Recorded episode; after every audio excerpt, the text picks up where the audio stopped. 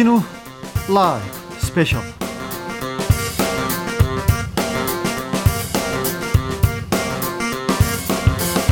2021년 6월 12일 토요일입니다. 안녕하십니까. 주진우입니다. 토요일 이 시간에는 일주일 동안의 주진우 라이브에서 가장 중요하고 가장 재밌었던 부분만 모으고 모아서 다시 듣는 그런 시간입니다. 그리고 묻히면 안 되는 진짜 중요한 뉴스 이렇게 팍 파헤쳐서 밑줄 쫙 돼지꼬리 땡땡 야 이거 어려워. 땡땡. 예.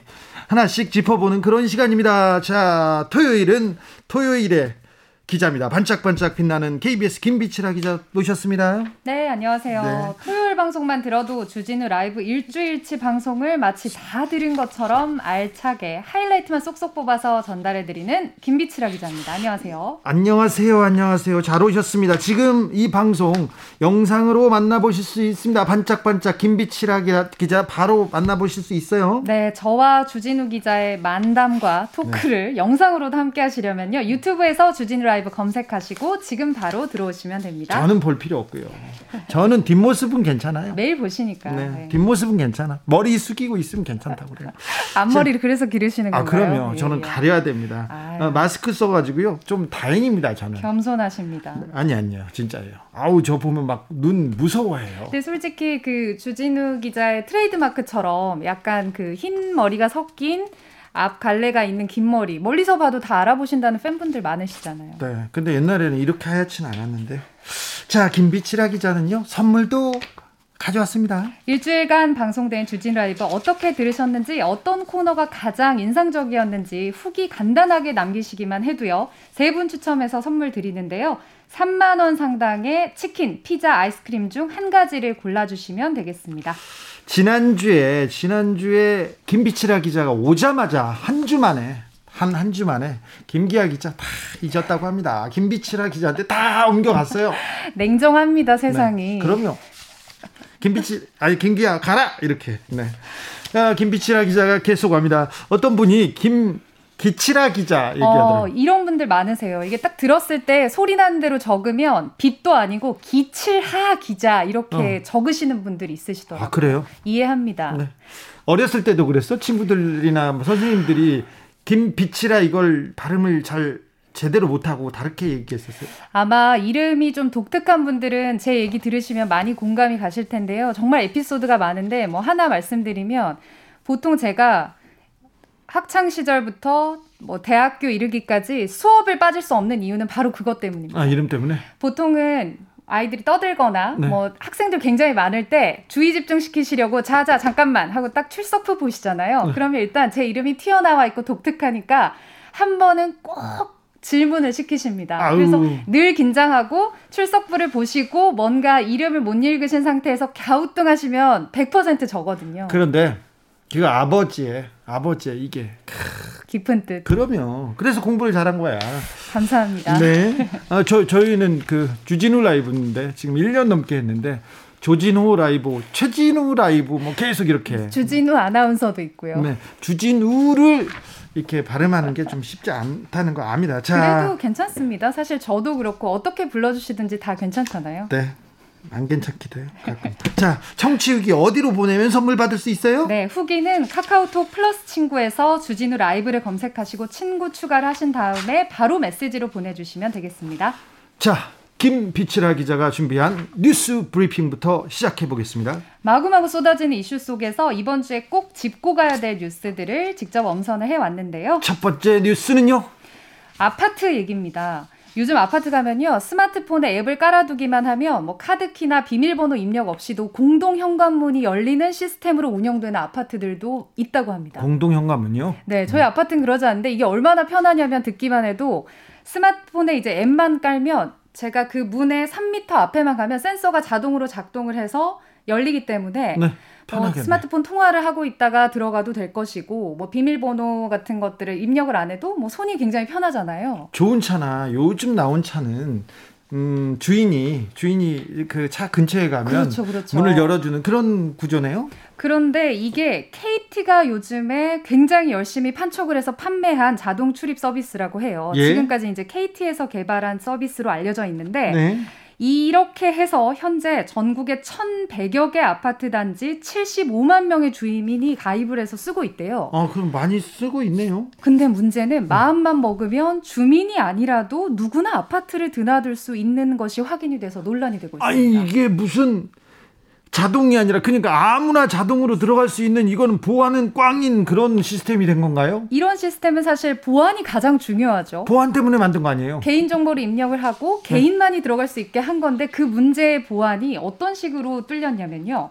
지금 현재 모든 아파트별 접속 비밀번호가 KT 직원들의 단체 채팅방에 친절하게 다 공유가 되고 있다고 합니다. 아이고. 그래서 이 아파트별 접속 번호만 얻은 다음에 아무나 앱을 깔고 들어가서 자신의 이름과 번호를 넣으면 자동으로 입주민이 되고요. 예. 그 입주민인지 확인하는 별도의 절차는 없습니다. 예. 그래서 기자가 이름과 비밀번호를 넣고 실제 그 아파트 공동현관문 근처에 갔더니 친절하게 문이 열리는 것을 KBS 뉴스를 통해서 확인하실 수가 있는데요. 아, 이거 저희 같은 사람, 저희 같은 기자들이 이렇게 몰래 들어가야 될 때 많거든요. 그런데 이거 유용하네요. 아, 지금 정말 악용이 될 수도 있고 너무나 네. 많은 사람들이 다양한 아파트를 원하는 시간대에 드나들 수 있다. 엄청난 어, 일이죠. 이거 안 됩니다. 스토킹 범죄 지금 걱정이 되는데 KT에서 뭐라고 합니까? 지금 KT에서는 뭐라고 하고 있냐면요. 서비스 운영에 우리는 관여하지 않는다. 그리고 KT가 이 앱을 직접 개발한 게 아니라 한 벤처 회사가 개발을 한 것을 KT가 이제 가지고 온 건데 앱을 만든 업체에게 물어봤더니 앱 업체도 우리도 서비스 운영에 관여하지 않는다. 결국 관리 주체가 없는 상태로 개인정보가 관리가 되지 않고 있기 때문에 앞서 그 기자가 앱에 접속을 해서 보니 지금 등록돼 있는 75만 명의 가족이 누군지, 구성원이 누군지, 전화번호 누군지, 그리고 언제 누가 무슨 문으로 몇 시에 나왔는지 모든 기록들이 있습니다. 범죄에 어, 악용될 수 있죠. 안 되죠. 큰일 났네, 이거. 근데 KT가 팔았잖아요. KT가 지금 이 부분에 대해서 명확한, 명확한 해법을 내놔야 될 것 같은데요? KT가 왜 우리가 서비스 운영에 관여하지 않느냐라고 말하는 데에는 바로 KT가 한 걸음 더 들어가 보면 이 앱을 이용해서 본인들의 판촉을 하는 수단으로만 썼던 뒷얘기가 있는데요. 결국 이 서비스로 홍보 수단으로 해서 아파트 단지에 부스를 차리고 결국에는 이 앱 가입하세요라고 한 다음에 뭐 네. IPTV나 휴대전화 가입자 늘리는 판촉 수단으로 쓰기 위해서 일단 이걸 열심히 홍보를 했던 건데 네. 결국 다 깔고 나서 필요한 정보를 얻고 나서는 방치를 하고 있는 것 아니냐 이렇게 생각을 해볼 수가 이렇게 있겠습니다. 중요한 정보를 방치하다니요. 그런데 이제 이 서비스 이용하는 고객들 불안할 것 같아요. 실제 저희 KBS 보도가 나가고 나서 각종 온라인 커뮤니티 보면 어 우리 아파트도 이 서비스 쓰는데 네? 이렇게 네? 불안해하는 분들이 많은데도 불구하고 KT는 보도 나간 이후에도 KT 직원들에게 비밀번호 빨리 바꿔라. 라는 정도의 대응만 했을 뿐 여전히 이 시스템에 대해서 공식 입장을 내놓지 않고 아, 있습니다. 안 돼요, 안 돼요. 이, 이 어, 언제 들어갔냐, 누, 언제 나왔냐, 누가 들어갔냐, 누가 나왔냐 이걸 범죄 악용될 수 있습니다. 이, 이거 빨리 대처를 해야 되는데 요거 KT만의 문제인가요? 아닐 것 같습니다. 왜냐하면 저 같은 경우도 이제 모 가전회사에서 요즘에 나오는 여러 가지 가전 제품들을 사기만 하면 어, 앱 다운받으시면 밖에서도 이거 종료되고 작동하는 거 다 볼 수 있습니다라고 해서 깔았거든요. 네. 이제 세탁기, 그 빨래 건조기를 샀더니 빨래 건조가 언제 되는지 그리고 뭐 핸, 어, TV를 누가 켰는지 이런 것들을 집 밖에서도 볼 수가 있고 제어할 수가 있어요. 요즘 이제 사물 인터넷이라고 해서 이렇게 가전제품 회사에서 앱 하나로 제어하는 시스템을 많이 만들어 놨는데 이런 모든 앱들이 개인정보를 다 가져가고 있고 개인정보 그 동의를 하지 않으면 아예 서비스를 쓸 수가 없는데 보안 문제를 만약에 조금이라도 허술하게 한다. 그러면 영화나 드라마에서 보듯이 내 모든 사생활들이 통제당하거나 아니면 방해받는 위험한 일들이 일어날 수가 있는데 지금 그런 부분에 대해서 경각심이 업체들이 좀 적은 것 같아요. 음, 얼리 어댑터가 아니면 동의하세요 그러면 다 동의하게 돼 있거든요. 그렇죠. 뭐, 뭐이 조항은 안 되고 이 조항은 선택하고 이럴 게 아니라 저도 그냥 다 동의해요. 하나라도 안 하고 넘어가면 다시 앞으로 가야 되잖아요. 그러니까요. 그래서 어찌 보면 이거 모든 공 나의 모든 것을 그냥 노출하고 누구한테 보라고 이렇게 해놓은 상황일 수도 있어요. 그 굉장히 위험한 시대에 위험한 편리하긴 하지만 위험한 어 임원 부분을 노출하고 있는 거 아닌가 이런 걱정을 합니다. 네. 아, 걱정이 됩니다. 보안 문제 정말 신경을 써야 될것 신경 써야 됩니다. 강아지 이렇게 집에서 노는 거 잘 있나 이렇게 보려고 이렇게 카메라를 설치하는 분들이 있는데 네. 이게 범죄에 악용돼 가지고 해킹으로 모든 집을 이렇게 쳐다보고 있는 그런 사람을 잡은 그 사례가 있어요. 네, 진짜 편한 시대가 왔지만 또 한편으로는 보안이 만큼. 잘못되면 정말 큰일 나는 양날의 네. 범입니다. 이거 좀 신경 써주셔야 됩니다. 이거 큰 부작용 나올 수 있으니 바로 좀 조치가 필요합니다. KT도 그렇고요. 경찰도 마찬가지입니다. 다음 뉴스로 가보겠습니다. 네, 복잡한 뉴스에 지치신 분들을 위해서 한 줄기 빛과 같은 훈훈한 소식으로 준비를 해봤습니다. 좋아요. 헌혈 해보신 적 있으시죠? 저는 네 저는 피를 많이 아. 음, 네 많이 이렇게 했습니다. 근데 제 빈혈이 있어가지고. 어, 근데 저 같은 경우도 빈혈 때문에 사실 네. 이게 굉장히 건강한 사람들만 할 수가 있더라고요. 네, 네. 저도 좀 부끄럽지만 네. 헌혈할 수 있는 건강한 몸이 됐으면 좋겠는데 네. 오는 15일, 6월 15일이 세계 헌혈자의 날이라고 합니다. 네. 그래서 2004년부터 제정이 돼서 이제 혈액을 무상으로 지급하는 헌혈자들을 함께 생각해보는 날인데요. 작년부터 이제 코로나19 때문에 헌혈 수급이 우리나라에서 특히 어렵다는 소식이 굉장히 많이 들리는데 이럴 때 헌혈증들을 기부하는 따뜻한 사연들이 이어지고 있다고 해서 가져와 봤습니다. 우리 국민들이 이렇게 따뜻합니다. 이렇게 대단합니다. 네. 춘천에 사는 허정구 씨 사연인데요. 네. 지난 1985년부터 36년간 무려 17만 5천 밀리리터 분량을 헌혈을 했대요. 이게 성인 남성 35명 분의 전체 혈액이라고 하는데요. 몇 번이나 한 거예요, 이분? 이분은 이제 헌혈을 위해서 마라톤하고 금주를 하면서 30년 넘게 해서 헌혈이 이제 지난달로 총 361회가 됐는데요. 훌륭하신 분이네요. 30년 넘게 건강 관리를 하고 지난달로 막을 내렸습니다. 왜냐하면 헌혈이 만, 3, 만 70세가 되면 헌혈 정년이라고 해서 이제 더 이상 헌혈할 수가 없거든요. 헌혈을 위해서 금주를 하고 네. 운동을 했다니 굉장히 훌륭하십니다. 그리고 최근 11년 동안 혼자 모은 헌혈증 125장을 기부한 이재호 해군 상사 얘기도 전해지고 있는데요. 이재호 상사님 감사합니다. 네, 이재호 상사님 100장은 한국 백혈병 어린이 재단에 기부했고 25장은 해군 전후 가족에게 전달했다고 하는데요. 이게 2010년에 3살 딸이 백혈병으로 병마 싸울 때 어, 정말 생면부지의 사람들이 헌혈증을 보내준 걸 계기로 해서 그때부터 쭉 해서 딸이 수술 받은 지 10년 되는 올해 그걸 기부를 했다고 합니다. 네, 의미 네, 있어요. 네, 아주 의미 훌륭합니다. 있습니다. 그리고 이제 마지막으로 또 전해드리면 연예인 팬클럽 얘기를 안 할 수가 없는데요. 네? 저도 이제 어릴 때 연예인 팬클럽 생활을 했기 때문에 누구요? 저는 신화 예, 공식 팬클럽 활동을 오랫동안 했습니다. 신화 창조? 네. 거기에서 누구? 모든 멤버들을 정말 좋아했습니다. 가족처럼. 특 별히 어, 에릭, 에릭 씨를 좋아했습니다. 음. 저는 동환이. 아주 얘기를 하니까 떨리네요. 네, 일단 저희 시절에는요, 사실 팬클럽들이 그 멤버들 그 내가 좋아하는 연예인의 생일이 되면 그 연예인이 좋아하는 거를 돈을 모아서 선물을 해주는 네. 그 정도의 행사를 치렀는데 요즘 팬클럽은 다릅니다. 네. 그 연예인과 팬클럽의 이름으로 헌혈증을 모아서 기부하는 문화가 확산되고 이제 경쟁 체제까지 구축이 되고 있는데요. 어떤 팬들을 그렇게 훌륭해요? 작년에 이제 코로나 때문에 헌혈 수급이 뭐 부족하다라는 소식에 가수 이명웅 씨 팬클럽이 가장 먼저 백혈병 환우회에 헌혈증 100장을 모아 기부를 하고 네. 올해도 이제 이명웅 씨 생일이 가까우니까 전국 각 지역의 팬클럽들이 수백 장씩 모으는 활동을 지금 하고 있다고 하고요. 아, 이명웅 씨 팬클럽들 훌륭하네요. 그리고 가수 김희재 씨 팬클럽도 최근에 헌혈증 365장을 모아서 백혈병 어린이에게 전달했다고 합니다. 정말 네. 의미 있는 기부 활동 같아요. 헌혈이 가장 큰 사랑이라고 말하는 분들 있지 않습니까? 참 네. 의미 있는 기부 행위인 것 같습니다. 그렇습니다. 맞습니다. 그런데요, 요즘요, 각종 괴담이 많습니다. 코로나 시대, 이 난리통이어서 괴담이 많아서, 헌혈하면 코로나가 감염된다. 이런 말도 안 되는, 말도 안 되는 거죠? 네, 이게 약간 피와 관련이 있다 보니까 많은 분들이 뭔가 연관관계를 생각하시는 것 같은데. 피 접촉, 그러니까, 네, 주사, 뭐, 그러니까 이런 얘기 나와요. 전혀 아닙니다. 호흡기 바이러스는 혈액으로 전파가 전혀 안 되고 지금까지도 수혈을 했다 코로나에 감염된 사례는 전혀 없습니다. 전 세계적으로 없습니다.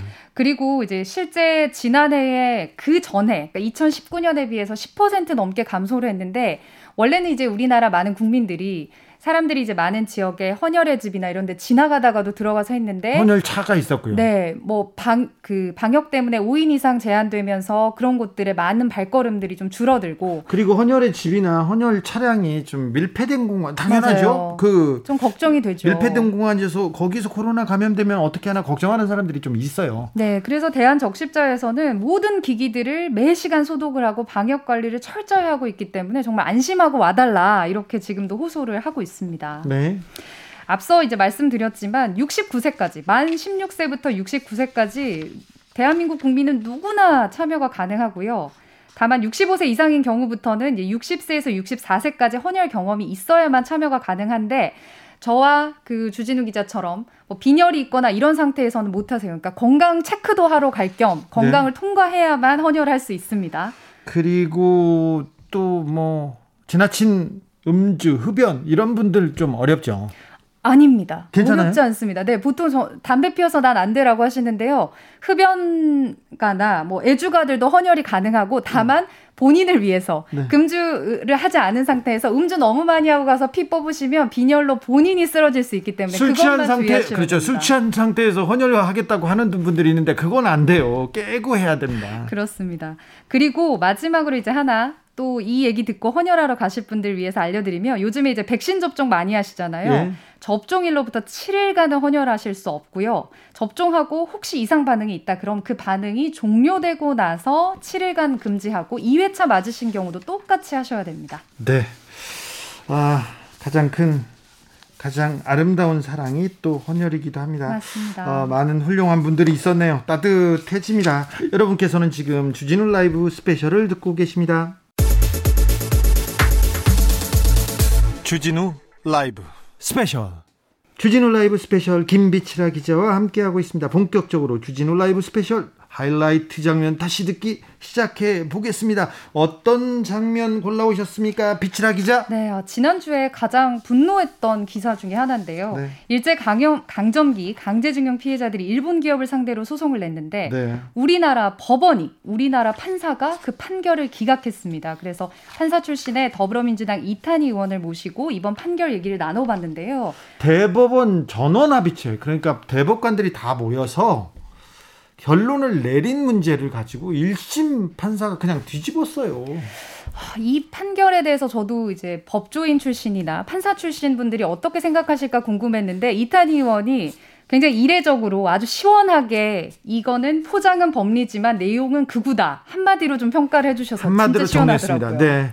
어, 그런데 판사 출신이 판사들을 판결을 비판하는 경우가 없어요. 개인의 또 판단이 담겨 있는. 그렇죠. 판결은 존중받아야 된다. 이런 명제가 지금 거의 적용되고 있는데 이거는 판결이 아니라 다른 얘기다. 이거는 내용은 그구다 이렇게 그냥 정리하더라고요. 네, 근데 그도 그럴 것이 저도 판결문에 이런 단어와 문장들이 들어갈 수 있나 궁금해서 막 찾아보기도 했는데 보시면 당시 뭐 대한민국이 청구권 협정으로 얻은 외화가 이른바 한강의 기적이라 평가되는 경제 성장에 기여했다. 이런 걸 직접 판사가 판결문에 적시를 했다는 거죠. 적시가 아니라 그 막 주장이에요. 그것도 일방적인 주장이에요. 그것도 우리나라 주류 사학계도 아니고 일본에서 주장하던 사, 내용이에요. 보통 저도 이제 판결문 읽어보면 지루하다시피 지루하다고 표현할 수 있을 정도로 그냥 정제된 단어들로 인해서 해석이 좀 많이 필요한데 이렇게 한강의 기적이라는 단어가 들어갈 수 있는 포인트가 도대체 무엇이었을까 생각하게 됩니다. 그리고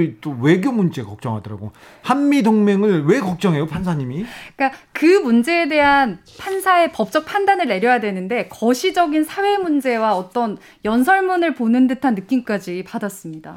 어, 판결이 갈등을 종료하는 행위이기도 해요.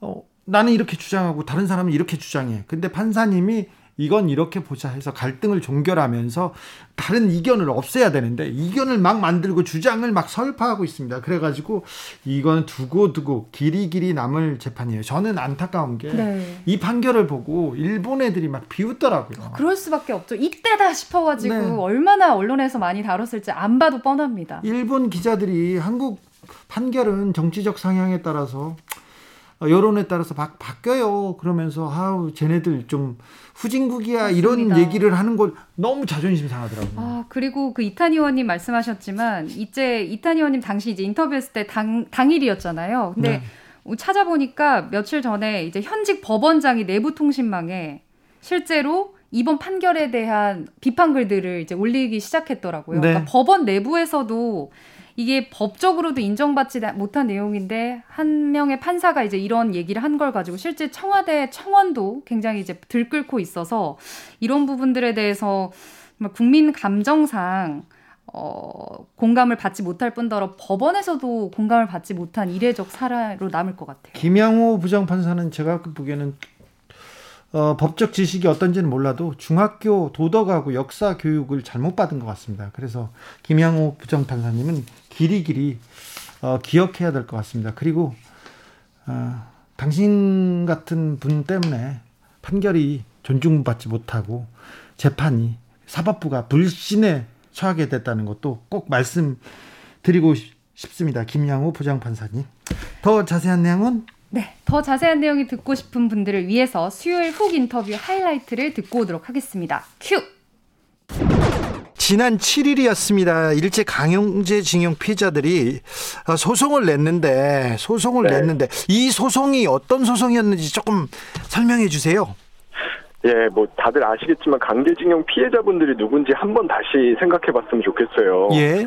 예, 이분들이 중학교 때 그러니까 학교를 다니다가 중학생인데 선생님들이 뭐 똑똑한 아이들 골라서 일본 유학 보내주겠다. 예. 이런 분위기를 조성한 다음에 어, 배를 타고 일본으로 갔는데 네. 가보니까 예. 막상 강제 노동하고 이제 임금도 못 받고 노예 같은 생활을 몇 년씩 하다가 네. 전쟁 끝나고 사실상 임금도 못 받고 이제 버려진 그런 피해를 입으신 분들이거든요. 죽기도 하고 겨우겨우 목숨만 건지고 이게 돌아왔습니다. 거기 가서 돈은커녕 공부는커녕 사기를 당하고 온 거지 않습니까? 그렇죠. 그리고 뭐 온갖 매질을 당하고 이러신 분들도 있고요. 예.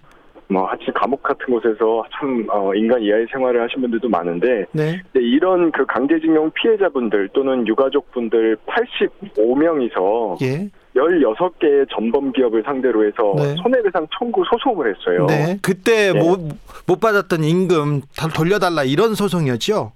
예, 그러니까 임금에 상당하는 위자료 청구 소송인데요. 네. 이제 뭐 같은 내용입니다, 사실상. 예. 그래서 어 그런 소송이었는데 이제 이 소송에 대해서 법원에서 각하 판결을 이번에 내린 겁니다. 3년 전에 대법원에서 전원 합의체에서 이 강제징용 소송 어 배상하라 이런 판결 내리지 않았습니까? 그랬죠. 그런데 어떻게 이렇게 대법원의 판결을 1심에서 뒤집는 일이 네. 벌어졌습니까? 이게 보면 2018년 대법원 판결 이후에 사실 하급심에서 예. 그 대법원 판결의 취지에 따라서 강제징용 피해자분들이 승소하는 판결이 계속 선고가 돼 왔어요. 예. 그래서 올해 1월까지도 정상적으로 판결이 선고돼 왔었는데 올해 1월 그렇죠. 예. 근데 그 이후에 이제 법원 정기 인사가 있었고 예. 그래서 담당 판사가 일부 바뀌었는데 네. 그 바뀐 판사 중에 한 명이 이번에 어, 아주 예상치 못한 돌출 판결을 하게 된 이런 상황입니다. 이 김영우 판사님께서 그 전에도 비슷한 판결을 네. 내리셨죠? 어, 위안부 사건에서 네. 네, 비슷한 판결을 내린 적 있죠. 아니 근데 판결문을 네. 읽어봐도 이게 어 이게 이 그 국가의 폭력에 대해서 폭력에 대해서 지금 개인의 자유와 인권이 침해당했지 않습니까? 그렇죠. 그 부분에 대해서 판결을 해달라고 하는데 이 판결문 내용을 보면 네. 뭐 한강의 기적이 나오고 외교 나오고 뭐 별 왜 이렇게 이런 주장이 나왔을까요 판결문에? 저도 이제 보고 딱 든 생각이 예. 이거는 포장은 법리지만 네. 내용은 극우다. 예. 네, 저도 그런 생각이 딱 들었어요. 예. 그러니까 통상 판사들이 판결문에서 쓰지 않는 표현들이 마구 등장을 하고요. 예, 그래서 놀랐어요. 예, 법리와 무관한 네. 어떤 사적인 가치관들의 반영이라고 보이는 표현들이 너무너무 많았어요. 아, 그렇죠. 조금 일반적으로 판결문에 담긴 문구와는 좀 다르지요, 표현이. 많이 다르죠. 예. 네. 제가 뭐 대표적인 걸 하나 뽑아서 말씀을 드리면요. 네. 판결문 33페이지에는 이런 내용이 있어요. 예. 그러니까 강제징용 사안이나 독도 예. 영유권 주장 사안이나 아니면 위안부 사안 같은 사안들은 만약에 국제재판에 회부가 되면 대한민국으로서는 모든 사안에서 승소해도 얻는 것이 없거나 승소해도 국제관계 경색으로 손해다. 이렇게 판사가 판결했었거든요. 이거는 정치인들이 그것도 골방에서 하는 얘기인데 우리 정치인이 아니라 일본 정치인들이 하는 얘기 아닙니까? 아 그런데다가 판사가 판결문에 승소해도 손해다. 예. 이거는 이제 판사가 자기가 무슨 일을 하는 사람인지 잘 인식하고 있는가 이런 의문이 드는 내용이죠. 판사는 법대로 재판을 하는 사람이고 그렇죠. 법에 따라서 승소할 사람이 있으면 승소시켜주는 게 판사의 일이거든요. 예. 그런데 그런 사람이 이거는 승소해도 손해다. 예. 이런 문구를 쓴 거예요. 그러니까 제가 비유를 하자면 뭐 경찰관이 도둑 잡아야 되는데 예. 도둑 잡아도 손해다 이러면서 도둑 안 잡고 예. 소방관이 불 꺼야 되는데 불 꺼도 손해다 이러면서 불 안 끄고 예. 뭐 이러는 거랑 비슷한 상황인 거죠. 그럼 법이 왜 있습니까? 왜 재판을 받습니까? 정말 답답한 판결입니다. 아, 판결은 존중받아야 됩니다. 법과 양심에 따라서 하는 판결은 존중받아야 되고 특별히 판사 출신들은 판결에 네. 대해서 얘기하는 거에 대해서 좀 금기시하고 있는데 판사님 출신인 이탄희 의원이 이 정도 얘기하는 거 보면 이 판결문은 굉장히 논란이 될 수밖에 없는 판결문입니다. 그렇죠. 네. 법원 내에서도 굉장히 돌출적인 판결이라는 판, 그런 평가가 많더라고요. 예. 그런데요, 판사님, 저, 판사님이라고 계속 부르네. 저는 판사, 판사 때 만나가지고요. 네. 어, 이탄희 의원님 어떻게 생각하는지 몰라도 법원에 네. 대한, 재판에 대한 신뢰가 그렇게 높지 않습니다. 사법농단 재판, 그때 그렇죠. 네. 일제 강제징용 판결을 둘, 그 판결을 앞두고 양승태 사법부가 맞습니다. 어, 박근혜 청와대하고 이렇게 외교를 얘기하고 정치를 말했던 거 아닙니까? 그게 농단이었죠. 네, 그 당시에 이제 강제징용 피해자분들이 살아있을 때 강제징용 피해자분들 승소하는 판결이 선고되지 않도록 네. 계속해서 김기춘 비서실장이 대법관으로 대법관들을 이제 비서실장 공관으로 불러서 예. 판결문이 연기되도록 논의를 하고 그래서 실제로 그런 내용들이 재판관들한테 전달이 돼서 예. 판결에 개입됐던 그런 내용들이 다 사실 확인이 됐죠. 예, 예. 그래서 저는 이번 판결을 보고 사법농단이 그대로 떠올랐습니다. 네. 그런데 이 마지막 보루지 않습니까? 이 갈등이 마지막에 법원 앞에 가서 판사의 판결로 종결되고 논란이 이렇게 사라져야 되는데 이번 판결로 이 강제징용 판 재판 그리고 이 한일 관계가 더 복잡해졌습니다. 예, 그래서 저도 참 답답한데요. 다만 이제 이 판결은 법원 내에서도 그다지 공감을 받지 않을 거라고 저는 확신을 하고요. 네. 그래서 신속하게 항소 절차에 의해서 바로 잡힐 거라고 기대를 합니다. 아 그래요. 2심 네. 그 계속 지켜보면 되겠습니까? 네, 그리고 뭐 궁극적으로는 저는 어 이번 사건은 사실은 민사 배심제라고 하는 제도를 도입하게 되는 그런 기점이 되는 그런 판결로 남지 않을까 싶어요. 그러니까 민사 배심제란요? 그러니까 이런 식의 어떤 그 인격 침해로 인한 위자료 청구 소송에서는 꼭 법리적인 어떤 기술적인 판단이 필요한 건 아니거든요. 그렇죠. 건전한 국민적 상식에 의해서 판단을 하면 되는 것인데 국민들이 좀 직접 배심원으로 참여를 해서 네. 손해배상 청구를 인용할지 여부를 결정을 하고 네. 위자료 액수도 결정을 하고 하는 제도를 말합니다. 아, 이 그래- 제도를 도입하자는 논의가 오래전부터 있었거든요. 네, 네. 그래서 이런 판결들이 이 제도가 필요한 이유를 잘 보여주고 있다고 생각합니다. 알겠습니다. 그 배심원 판결이라고 해도 판사의 판단에 못지않게 어, 네. 정확한 판결을 내릴 수 있죠. 그럼요. 그리고 네. 최종적으로 판사가 다시 한번 결정할 수 있게 해주면 되니까요. 예, 예. 저도 배심원 판결에서 무죄 받아가지고 살아남았습니다. 어, 저 이탄희 의원님, 네. 김양호 부장판사에 대한 비판 여론 뜨겁습니다. 청와대 탄핵 청원까지 올라와 있는데 이 네. 김 판사에 대한 공분 어떻게 보고 계십니까? 뭐 저는 사실 국민들의 분노는 충분히 이해를 하고요. 다만 이제 요 사건은 내용적 측면에서 보면 그 판결이 황당한 판결이 선고가 된 경우지 뭐 재판에 개입한 경우는 아니어서 예.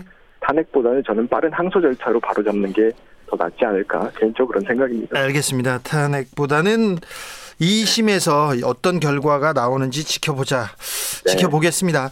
아, 의원님 이것도 물어볼게요. 판사 네. 탄핵과 관련해서 헌정사상 네, 네. 최초로 탄핵된 임성근 전 부장판사. 어, 이분이 헌법재판소로 이렇게 갔지 않습니까? 들고 갔지 않습니까? 어떻게 네. 돼가고 있습니까? 어 지금 변론 기일이 내일 잡혀서요. 예. 내일 오후 2시에 첫 번째 변론이 열릴 예정입니다. 네. 네. 어, 아무튼 큰 의미가 있습니다만 그 네. 임전 부장판사가 지금 현직이 아닌 관계로 네. 어, 탄핵 심판 각하 결정 내려질 것이라는 전망이 있는데요. 이 전망은 네. 어떻게 생각하세요? 저는 사실 이거 핵심이 각하 여부에 있는 건 아니고요. 예, 예. 이 임전 부장 판사의 행위가 위헌이었는지 여부를 네. 확인받는 게 핵심입니다. 그렇죠. 그러니까 위헌이라고 만약에 하면 여러 가지 부수적인 효과들이 있거든요. 예. 이 임전 부장 판사가 공직에 다시 복귀할 수 있느냐 이런 부분들 다시 논의할 수 있고요. 전관 변호사로서 로펌에 가서 천문학적인 수입을 받도록 허용할 거냐 네. 이 부분도 다시 재론할 수 있거든요. 네. 그래서 각하 여부와 무관하게 위헌 확인이 되는지 이 부분에 우리가 집중을 해야 되고요. 나아가서 어 앞으로 판사들이 재판에 개입하면 안 된다라고 하는 그 행위 기준 예. 이 설치가 되면 충분히 이 판결의 목적은 달성된다. 네. 이렇게 보고 있습니다. 그래서 사법농단 그 재판이 중요한 거고 어떻게 다시는 네. 정치한테 정치한테 이게 어, 결탁하거나 굴복하지 않는 그런 사법부가 돼야 되지 않습니까? 그렇죠. 그런데 사법농단 판사님들 중에 네. 양승태 전 대법원장, 임종원 전 차장 그리고 다른 대법관님들 재판은 질질 계속 미뤄지고요. 네. 다른 판사님들은 대형 로펌에 다 취직해가지고 돈 많이 벌고 계시던데요. 그래서 저도 이 임전 부장판사에 관한 판결에서 예. 행위 기준이 빨리 설치되면 설치되는 게 필요하다 이 말씀 계속 드리는 거예요. 네. 거기 기준이 있어야 그 기준에 따라서 다른 판사들도 이 행위가 위헌적인 행위였기 때문에 앞으로 변호사로 활동을 하거나 아니면 공직에 복귀하는 게 안 된다라고 네. 하는 후속 절차가 가능하거든요. 네. 네. 좋은 헌재 결정을 기다립니다. 네. 헌재에서도 좀 현명한 판단이 좀 아, 결정되길 빕니다. 이게 사법부에 대한 사회법부에 대한 신망 그리고 사법부가 바로 서야 우리 국가가 바로 선, 서는데요. 마지막에는 사법부에 우리가 호소하지 않습니까? 네. 어, 판사 탄핵 앞장선 네. 국회의원이다. 굉장한 국회의원이다. 이렇게는 판사님을 아, 이, 이탄희 판사 판사 의원을 알고 있어요. 다 잘 알고 네. 있는데 이거 말고도 지금 어, 네. 가장 공들이고 있는 법안은 뭡니까? 어떤 일에 지금 주력하고 예. 계신지요? 제가 최근에 그 중대재해법 개정안을 발의하면서 노동자 목숨값 올리기라고 하는 프로젝트를 하고 있어요. 이게 뭐죠? 어, 이제 산재 사망 사고 계속 뉴스를 접하고 계실 텐데요. 네. 혹시 산재 사망 사고가 발생했을 때 그 안전규제 위반한 업주들이 벌금 얼마 정도 선고받는지 혹시 아세요? 우, 저희 청취자들은 알아요. 저희가 매일 아, 어, 매일 방송을 해가지고 50만 원, 200만 원 막 이렇게 벌금 맞아요. 조금 내고 이렇게 피해 갑니다. 네, 사망자 한 명당 뭐 50만 원, 80만 원 선고된 경우도 있고 예.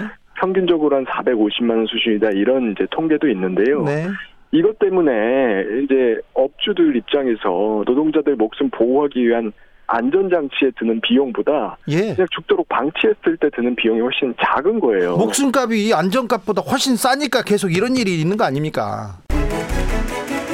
주진우 라이브 판사 출신 이탄희 더불어민주당 의원과 함께한 인터뷰 하이라이트 부분 다시 듣고 오셨습니다. 이탄희 판사가 저는 판사 시절에 만나서 계속 판사라고 하는데 이분이 판사에서 지나치게 재미가 없어요. 그리고 몸이 건조하고 무슨 얘기를 하는지도 잘 모르겠는데 이번에야말로는 이 판결에 대해서 명확하게 어, 정의하고 넘어갔습니다. 네. 김비치라 기자 이 인터뷰는 풀 버전으로 들어보면 생각할 거리가 좀 많을 거예요. 유튜브나 팟캐스트에서 주진우 라이브 검색하시고요. 6월 9일 수요일 일부를 들으시면 됩니다. 인터뷰 클립은 따로 마련이 돼 있습니다.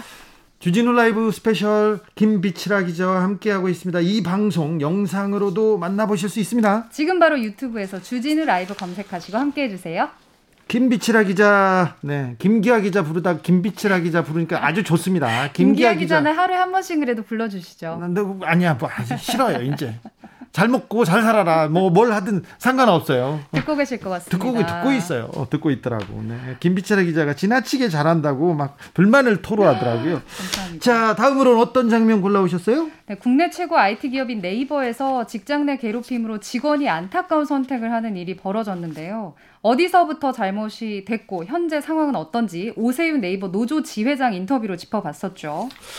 군대 내 성범죄가 만연한 이유가 뭐냐면은 성범죄가 있는데 성범죄가 발생하면 그 군대 내 시스템이 이 성범죄 이 가해자를 처벌하고 그리고 피해자를 치유하도록 이렇게 분리해서 이렇게 해야 되는데 이런 시스템이 전혀 움직이지 않았거든요. 근데 네. 이버에서도 마찬가지였던 것 같아요. 네, 저도 지회장 인터뷰에서 가장 인상 깊었던 것 중에 하나가 그 상사 개인보다는 회사가 회사가 이것을 무책임하고 방조했기 때문에 결국엔 죽음까지 벌어진 것이다. 이렇게 이제 평가를 내린 부분이 인상적이었는데요. 네, 이해진 창업자 그리고 한성숙 대표한테 계속해서 문제 제기를 했다고 합니다. 이분이 문제가 있다고 하고 그리고 이 가해자가 문제가 있다는 것을 다른 동료들도 알아서 문제 제기를 많이 했더라고요. 네. 근데 이거를 무시하고 방관한 거는 회사의 책임이 크죠. 아, 그리고 또 하나는 보통 이제 회사에서는 아무래도 직원 개인이 이제 어려움이나 어려운 그 억울한 일을 당했을 때 어딘가에 도움을 요청할 수 있는 시스템들이 그래도 네이버 정도는 마련돼 있을 거라고 저희는 생각을 하는데 그렇죠. 그게 아니더라고요. 네. 이 가해자였던 임원 A 씨가 어떻게 보면 이 시스템보다도 위에 있는 네. 모든 네. 인센티브와 뭐 연봉과 지휘권을 모든 것을 가진 결정권을 쥔 권력자로 군림을 했다는 사실을 이제 직원 입장에서 얘기를 해주시니까 네. 그래도 우리나라 최대 IT 기업인데 그렇죠. 이런 시스템으로 계속 운영이 되었을까? 저도 좀 놀라게 됐습니다. 네이버 카카오한테 저희가 문제 제기하는 이유도 그렇습니다. 어느 기업에나 이런 거 있어요. 막 이렇게 할 수도 있지만 상대적으로 임금 복지 모든 분야에서 조금 어 조금 그 국내 기업을 선도하는 그런 기업 아닙니까? 그래서 네이버 카카오 이런 그 회사는 책임이 더 있어요. 그래서 이 회사 문화를 만들 책임도 더 있습니다. 근데 지금까지 방조 묵인해서 이런 이런 갑질 문화를 그대로 두었는데요. 문제 해결을 하려고 하는 게 그 노력이 보이지 않아요. 노조하고 노조하고 얘기를 안 한대요. 그때 인터뷰에서도 저도 짚어주신 부분이 인상 깊었는데 이게 노사 협의회만 자꾸 공유를 하고 어떻게 보면 교섭권을 가진 노조와는 이 문제를 풀어가려는 적극적인 노력을 하지 않고 있다. 그게 문제라고 좀 지적을 하시는 걸 보고 네. 과연 이번 사건을 통해서 네이버가 뭔가 개선하려는 의지가 있는 것인가? 그러니까요. 이 네이버가 삼성에서 나온 사내벤처에서 출발했지 않습니까? 그래서 요 이런 노조를 무시하고 무시하는 문화 이런 것도 삼성에서 배운 거 아닌가 이런 생각을 하기도 합니다. 노조가 있는데 노동자들이 그 외치고 있는데 권리를 당연한 권리를 외치고 있는데 노조를 무시하고 회사 쪽에서 노사 협의회 하나 만들어서 거기에서 대충 넘어가려고 하는 거 아닌가 이런 생각을 어, 노조 위원장하고 얘기를 하면서 계속 반복해서 들게 하더라고요. 네. 만약에 이번에 이 안타까운 직원의 죽음 이후로 뭔가 바뀌는 게 없다면 이제 큰 회사기 때문에 더 복잡하고 이제는 걷잡을 수 없이 비극적인 일들이 일어날 수 있다는 거를 사측도 분명히 인지를 해야 될 것 같습니다. 그리고 피해자들이 용기를 내서 문제 있다고 외쳤는데 그 피해자들이 또 그렇죠. 뭐라고 해야 그 묵인되는 좌절하고 그러면 네 더 많은 일들이 벌어질 수 있어요. 네. 그리고 네 이 회사가 건강하다고 보이지 않습니다. 존경받는 기업이지 않습니까? 그 존경에 걸맞는 일을 해야 됩니다. 아무튼 회사 문화를 어, 제대로 된 노사 문화, 회사 문화를 만들어 주시길 간곡하게 요청드립니다. 네, 더 자세한 얘기 궁금하시죠? 화요일 훅 인터뷰 하이라이트 부분을 지금 듣고 오겠습니다. 큐. 기자회견을 열었지요. 어떤 내용이었습니까? 기자회견 통해서 저희가 중간 조사 결과 발표를 했는데요. 네. 네, 그 중간 조사 결과 그 고인이 왜 돌아가셨는지, 네. 그 거기서 저희 세 가지 정도를 제시를 했는데, 네. 그 중에 저희가 제일 중요하다고 생각하는 건 아까 방금 말씀하셨듯이 저희가 2년 이상, 2년 이상 이제 사람들이 뭐 회사의 어떤 절차나 기구를 통해서 네. 어, 계속 이 문제가 있다라고 지적을 했는데 이걸 회사가 무책임하게 방조하고 묵인 한 게 가장 중요한 이유라고 생각을 하고요. 예. 그리고 이분이 이제 힘들어했던 이유는 이제 지나친 업무 지시로 인해 좀 과도한 업무량이 있었고 그 다음에 상급자의 지위를 이용한 정신적 압박 이게 아마 이그 고인께서 안타까운 선택을 한 원인 으로 저희가 제시했던 겁니다. 회사에 괴롭다, 힘들다. 그러면서 2년 네. 이상 회사에 수차례 도움을 요청했는데 왜 네. 회사에서는 어떤 시스템도 작동하지 않았을까요? 그 고인이 네. 가장 힘들어했던 점은 무엇이었습니까? 어, 네, 뭐, 힘, 제일 힘들어했던 점은 사실 저희는 뭐, 뭐, 고인가 이제 더 이상 이야기할 수, 알 수는 없죠. 근데 여러 가지 힘들어했던 점들이 저희가 파악을 한 거로는, 일단은 이 바로 가해자인, 그 바로 상사인 임원회의가 네.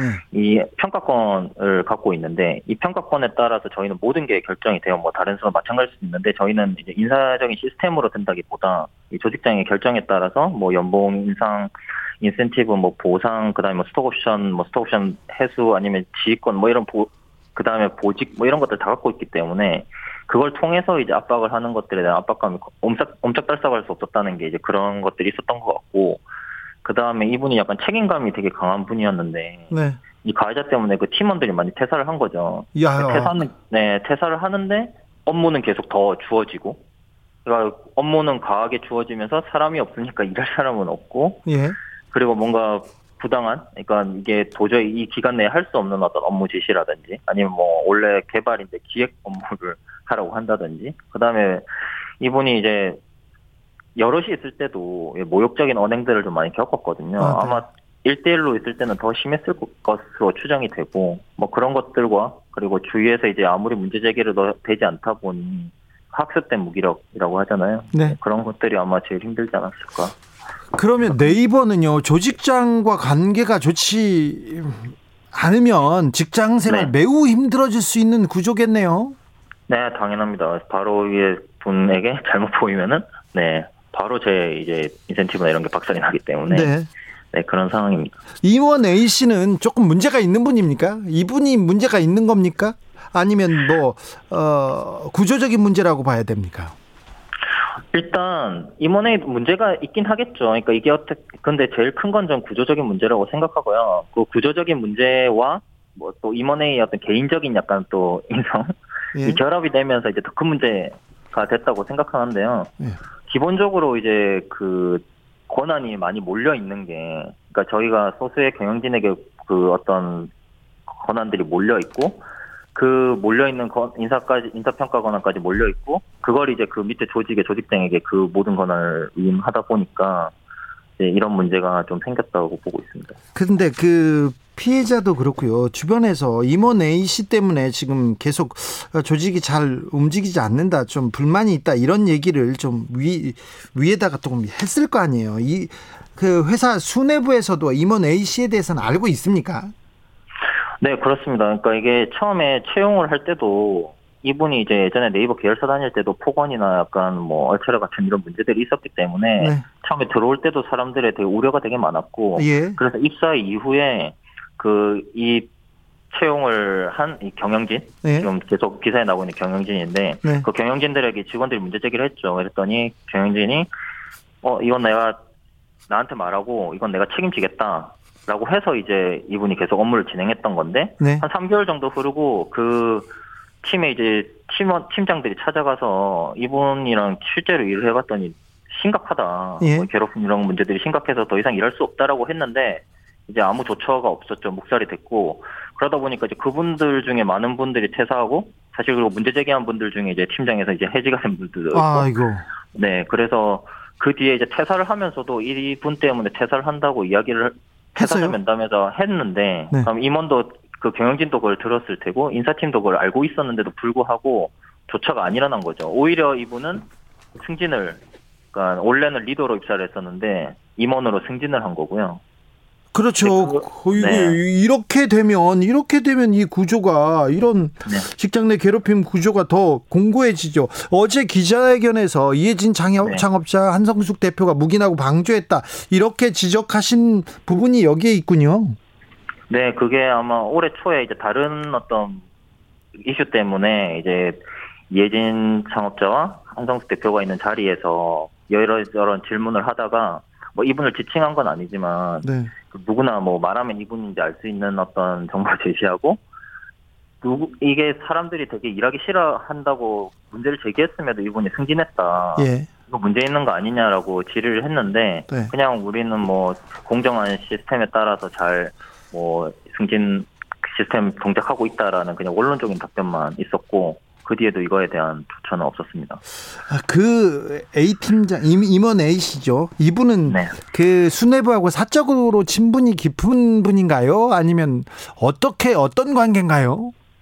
그건 저희가 아직 확인을 못했고요. 능력이 막 출중한가요?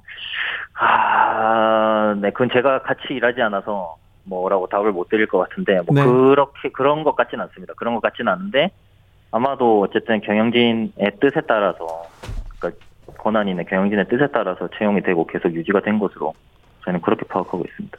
자, 이 재발 방지 대책 마련을 요구할 수밖에 없는데요. 구체적으로 어떻게 어떻게 대책을 어, 내야 된다. 어떤 대책이 필요하다. 이렇게 보십니까? 일단 구체적인 대책은 저희가 지금 아직 최종 조사 결과가 나온 게 아니기 때문에 최종 조사 결과와 함께 그러면 이제 왜 이게 왜 드러났는지 진상이 완전히 규명이 되는 거니까 네. 그러나서 이제 재발방지 대책을 구체적인 말을 할 수 있을 것 같긴 한데 일단 지금 생각에는 일단 과도한 권한이 문제라고 생각해요. 그러니까 예. 사측에 몰려 있는 경영진에 몰려 있는 과도한 권한이 견제가 되지 않다 보니까 이랬던 것 같고 그래서 이런 부분에 대해서 사실 민주적인 의사결정 구조를 가진 노동조합이 그러니까 직원 당사자로 구성된 노동조합이 예. 이런 것들을 견제할 수 있어야 된다 인사나 그렇죠. 뭐 직장 괴롭힘이나 이런 것들에 대해서 그냥 사측이 판단하고 뭐 계속 그냥 진행하는 게 아니라 네. 견제할 수 있어야 되는 대책을 마련해야 될 것 같고요. 예. 그래서 중요한 건 이게 결국 회사 내에서 일어난 일이고 우리 당사자의 문제이기 때문에 노동조합과 노동조합과 사측이 같이 대책위원회를 구성해서 이 대책을 만들고 실행해 나가야 되는 게 가장 중요하다고 생각하고 있습니다. 회사에서도 그러겠다고 합니까? 노조하고 손잡고 이 대책 마련하겠다고 합니까? 아니요, 아직 전혀 그런 상황이 아니고요. 이게 좀, 네, 되게 답답한 게, 어, 지금 뭐, 조사하고 이제 조사 과정에 대해서 노사협의회에게 뭐 공유하겠다, 뭐, 이렇게 지금 이야기를 하고 있거든요. 일단. 노사협의회요? 노조는 아니고요? 네, 노조가 아니라 노사협의회입니다. 저기, 네이버에서 노조 활동하는 거는 괜찮습니까? 노조 활동하는데 네이버에서 잘 그, 그 권리를 보장합니까? 아니면 좀, 어, 좀 싫어하는 편입니까? 거기는? 그러니까 뭐, 대놓고, 대놓고 뭐 탄압하거나 그런 건 아니고요. 하지만 노동조합과 숨어서 뭔가. 탄압해요, 그럼? 그러니까 노동조합을 좀 패싱하는 그런 분위기들 있죠. 아 지금 네. 이렇게 큰 문제가 터졌는데도 노조하고 얘기를 안 하겠다고 합니까? 네, 그냥 노사협의회 공유하겠다는 거고 일단 제가 노사협의회 저도 하고 있고 사실 노사협의회 어쨌든 구성원들도 열심히 하기 때문에 노사협의회 자체의 문제를 제거, 제기하고 싶지는 않은데요. 근데 회사가 이제 노사협의회를 통해서 계속 공유하겠다는 이 문제는 꼭 좀 지적을 하고 싶어요. 네, 네. 사실 노동조합이라는 게 있으면 교섭권을 갖고 교섭을 통해서 뭔가 뭔가 당연히 노동조합과 사측의 생각이 다를 수 있지만 또 다르기 때문에 갈등이 불거지더라도 대화를 통해서 합의를 이뤄가는 과정이 어떻게 보면 이게 진짜 완전한 소통의 과정이잖아요. 그렇죠. 근데 그렇게 안 하고 이제 이 문제가 불거진 것도 사실 네. 회사는 어, 언제나 그냥 우리가 알아서 잘한다. 네. 알아서 잘하겠다는 태도예요. 사실 알아서 잘했으면 이런 일이 불거지지 않았겠죠. 그렇죠. 안, 안, 네. 안 그렇죠. 이 렇게 큰 노, 피해가 생겼지 않습니까? 그렇죠. 근데 노사협의회는 사실 그냥 의견을 듣고 결정은 회사가 그냥 알아서 하는 거잖아요. 예. 그러니까 여전히 계속 회사가 알아서 결정하겠다는 거예요. 해, 조사도 회사가 알아서 하고 알아서 할 테니 그냥 뭐 노조는 가만히 있어라. 노동자들은 네, 가만히 있어라. 네. 네. 아, 그러니까. 이게 네, 이게 꼭 듣고 싶은 말만 듣겠다는 거죠. 이게 수직적인 의사결정 구조의 핵심인데 네. 이게 해결이 안 되면 사실 이 문제는 해결이 안 된다고 생각을 하거든요. 네. 네. 알겠습니다. 아, 좀 얘기를 들으니까 조금 답답하고 좀 걱정이 됩니다. 좀 회사에서 이렇게 큰 문제가 생겼는데 어, 대책을 네. 마련해야죠. 노동자들하고 머리를 맞대고 얘기해야 되는데 그게 잘 안 되는 것 같아서 좀 걱정입니다. 네. 어, 말씀 잘 들었습니다. 그리고 네이버에 제 네. 사진은 맨날 인상 쓰는 사진만 내보내는데요. 그런 거 좀 하지 말라고 좀 해주세요. 주진우 라이브. 오세훈 네이버 노동조합 지회장과 함께한 화요일 훅 인터뷰 하이라이트 부분 다시 듣고 오셨습니다. 김비치라 기자, 이 방송 풀버전은 어디요? 유튜브 팟캐스트에서 주진우 라이브 검색하시고 6월 8일 화요일 일부 클릭하시면 인터뷰 클릭이 클립이 따로 준비가 되어 있습니다. 제가 지난 정권 때인데요. 이명박 정부 때인데 갑자기 주진우 학력 위조 이런 기사가 떴어요. 저도 봤죠. 봤어요? 봤죠? 봤죠, 봤죠. 아니 내가 뭐라고 내가 뭐라고 제가 학교를 제대로 안 다녔어요 대학교 때. 근데 그걸 알고 어떤 사람이 벌써 국정, 원에서 웃깁니다. 웃겨? 웃긴 학교를 아니야. 제대로 안 다녔다는 사실은 인정을 인정하죠. 하시는 거죠. 학력 안 위조는. 네. 별개로. 국정원에서 회의를 하다가 야 주진우 학교 제대로 안 다녀서 쟤 졸업 못했어 이렇게 얘기한 거예요. 아. 그러니까 국정원에서 네이버에 연락을 했대요. 그래서 네이버에서 갑자기 어, 대졸에서 고졸로 바뀝니다.